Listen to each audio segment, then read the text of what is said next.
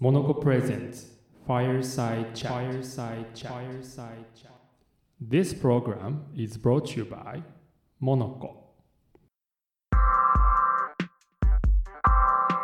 あなたらしい生き方を提案するお買い物サイトモノコがお届けします。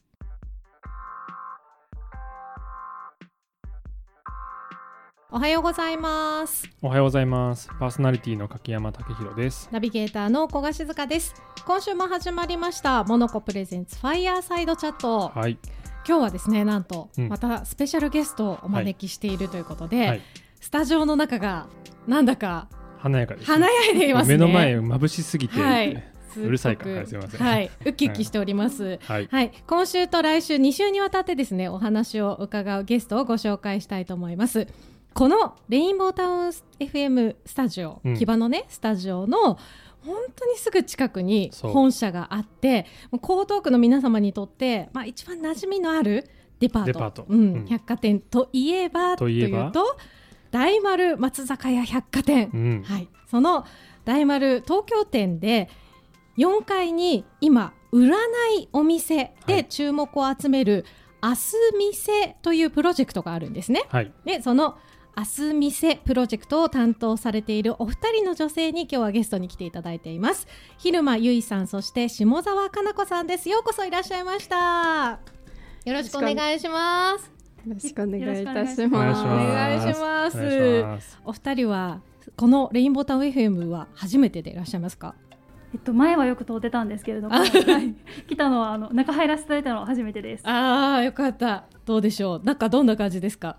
緊張しますね。緊張し あれ、そうなんだ。こんな感じでラジオってやってたんだってちょっと面白いですよねすね。ねえ今日はですねせっかくお越しいただいたので今大丸東京の4階ですごく注目を集めている明日店についていろいろお聞かせいただきたいなと思うんですがそもそもこの、なぜじゃあモノコラジオでうん。明日店さんなの、っていうのをね、うんリスナーの方は不思議に思ってらっしゃるかもしれないんですが本当。柿山さんはい。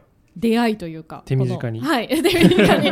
あよくぞ私の心やっぱりの声が今、今手短にっていう視点を感じたんです。はい。視線、視線をね。明日店さんとモノコさんのねつながりを教えてください、あの前のねなんかラジオでも放送したかと思うんですけど、ずっとモノコってオンラインだけなんですけど温かいインターネットを作りたいなと思っていてで温かさって何何っていうところでいくとやっぱり触れ合いというか、うん。物と会うと物で出会う人から出会う作り手とからも出会うみたいなことも考えてて、やっぱり場所必要だなって思思ってたんですけど、ねお店つやるのにもすごくお金かかる大変ですよね。んですよ、うん内装から何から何から何まで、何から何から何まで。もうすごいんですよね、はいい、やまさかそれをやるにはというふうに思ってて、まあ、お世話になっている方の共通の知人がたまたま、えー大丸東京さんこのプロジェクトを担当されているとおいうことでご機会をいただいてね、うん。はい、でまあ今日来ていただいているお二人にまあ気に入っていただいてはい。あれよあれよという間にお店を持たせていただいているとと。いうことなんです、ね、そういう状況でございます。はい。お二人はこの明日店で何をご担当されてるんですか？えっと、主にキュレーションを担当していまして、キュレーション、はい、あのブランドさん実際に、えー探して、うんで、えっと、お声掛けをさせていただいて。えー出ていただくまでのお話を進めたりですとか、はいあとはまあどういったブランドさんに出ていただくかっていうテーマを決めるっていうのも、えー私たちでやっています。そうなんですね明日店さんというのは売らないお店っていうふうに聞いてますけれどもいろんなこうお店がたくさん集まっていて、まあ、ショールームのようなはい、なんかいろんなお店が見られる場所っていうことで合ってますか？あはいそうですね、うんうん。今も19ブランドさんにご出店いただいてまして、でえっと、3ヶ月ごとにテーマが決まっていて、まあ、そこに合わせてブランドさんたちもいろいろあの、えー入れ替わるというかそこに合ったブランドさんに出ていただくようなスタイルで進めています。そのうちの一つがモノコさんはいとそうです。いうことなんですね。あ私もあの、うん。モノコさんのそのブースっていうんですかね、まあその場所をうん。ね、その明日店さんの中で、はい。はい。あの見に行かせてもらったんですけど、はい。モノコさんの世界観もちろん素敵ですけど他のブランドさん、ね。その他の18ブランドさんもすごい素敵でうん。なんかこうデパートの中なんだけれどもそこだけまたなんかこうセレクトショップのようなというか、うん。どんな感じであの場所作りはされてるんですか？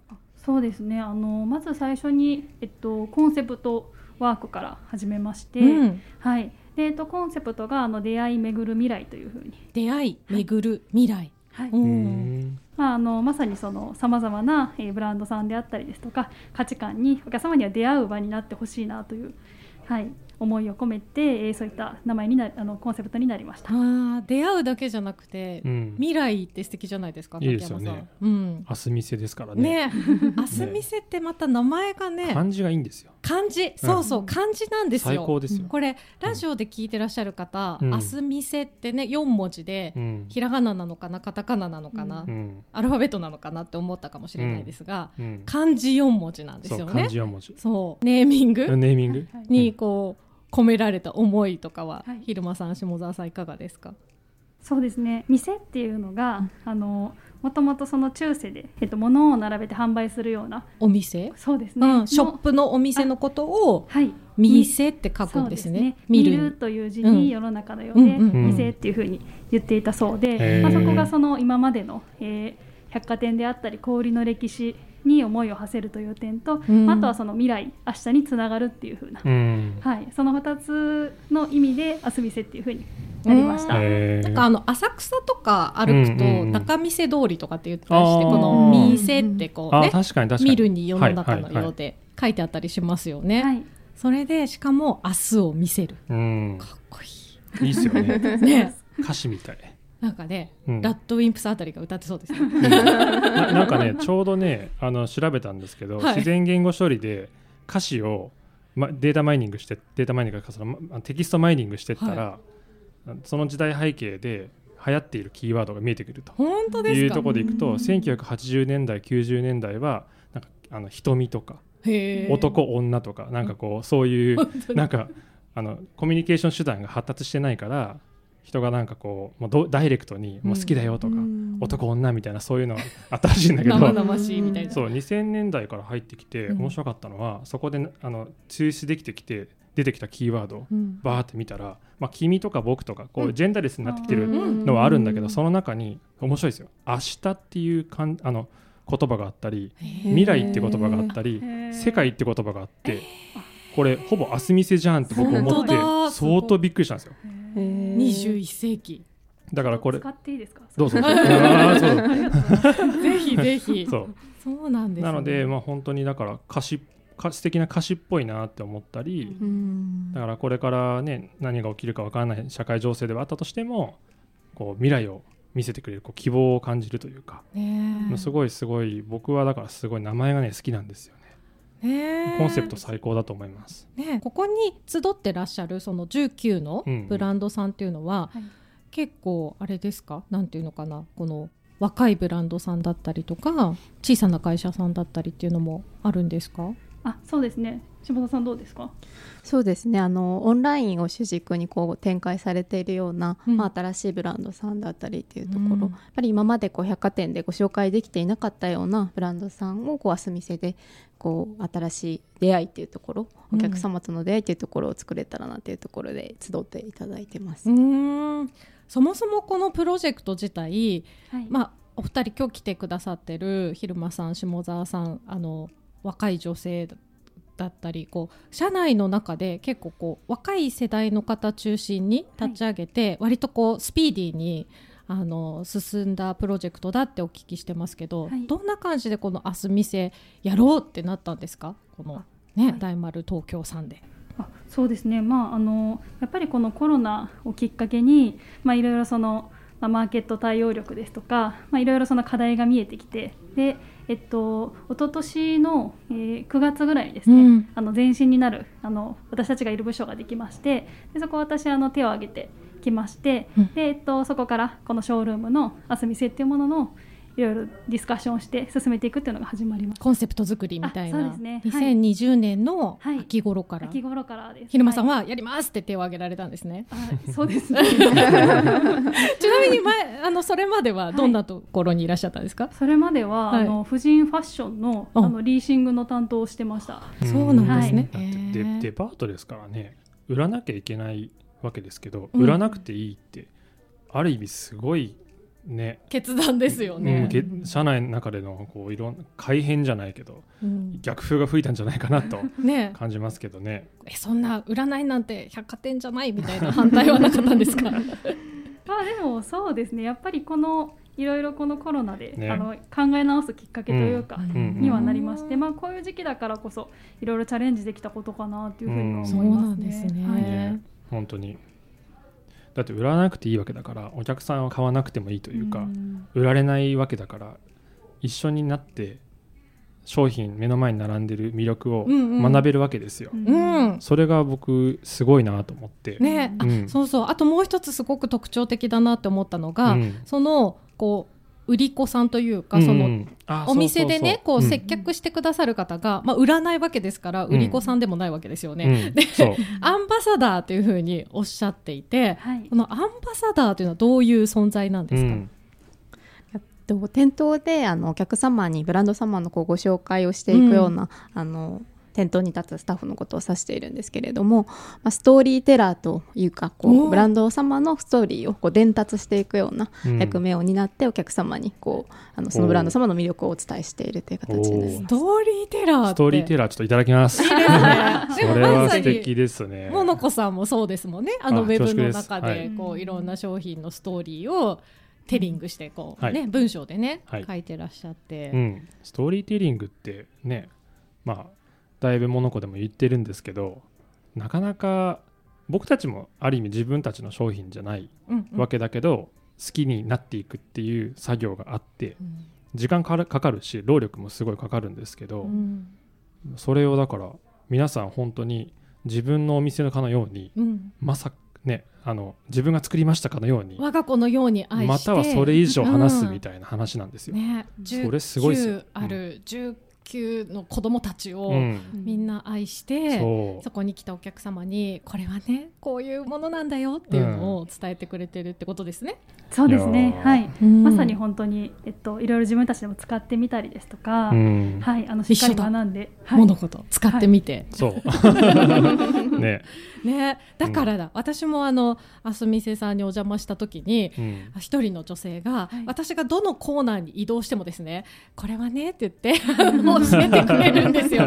で私もそうそうそうあのこれ使ってみたんですけどって確かに自分が使った感想とかも教えてくれて、なんでしょうね。あのこう優しく一緒に買い物を悩んでくれるお友達みたいな、うんなんかちょっとこうお姉さん的な存在で付き添ってくれたのででしかもこのその場で買いたくても買えないというう、んね。あのまあ、ある意味もどかしいけど、うん。まあ新しい体験ですよね。そうそう、ねそう思いました。本当に買いたかったら買ってね。おオンラインに来て買ってねみたいな。それぞれのそのブランドのオンラインに行って,、行って買うんですよね。自分で買うってことですもんね、うん。新しい体験って思いました本当に、ね。自分が買ったかどうかすらそのアンバサダーにこう報告する必要もないし なんて言うんでしょうね。その場でわからないわけですからね。全部一通り聞いて逆に帰ってきて買ったよって言ってくれたらまた面白いですよ。ねね言いたくなっちゃいますね。うん買ったんですよってね。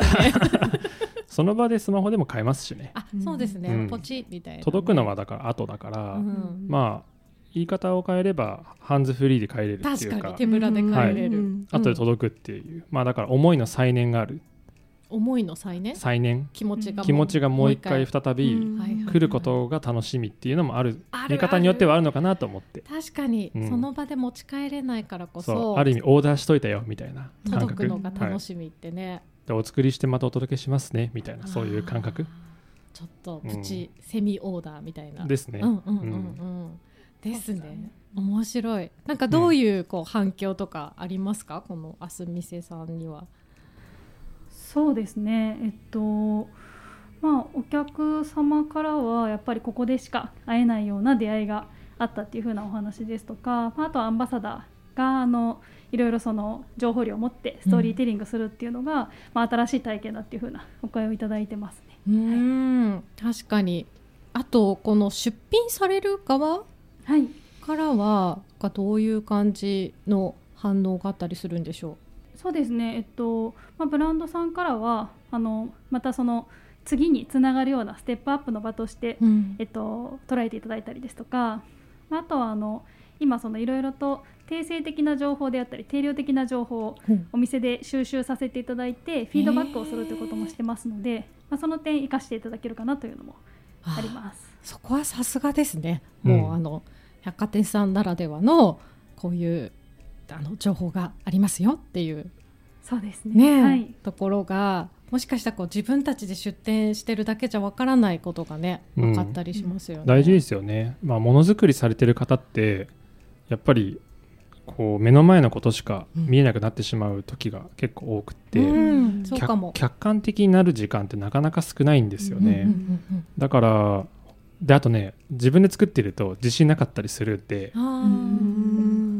そのお店に立ち寄った方の一つこれ良かったよとかうん。かかちょっと高いけど本当にこれ素敵だから迷っちゃうわとかそういう言葉でもね嬉しいんですよ。あもう嬉しいそう。そう。ねえマジで？みたいな。僕のこと好きになってくれんの？みたいな、うん。なんかそういうことってすごく大事うん。なので、そのフィードバックをされているのも本当に素晴らしいなとね感じますね。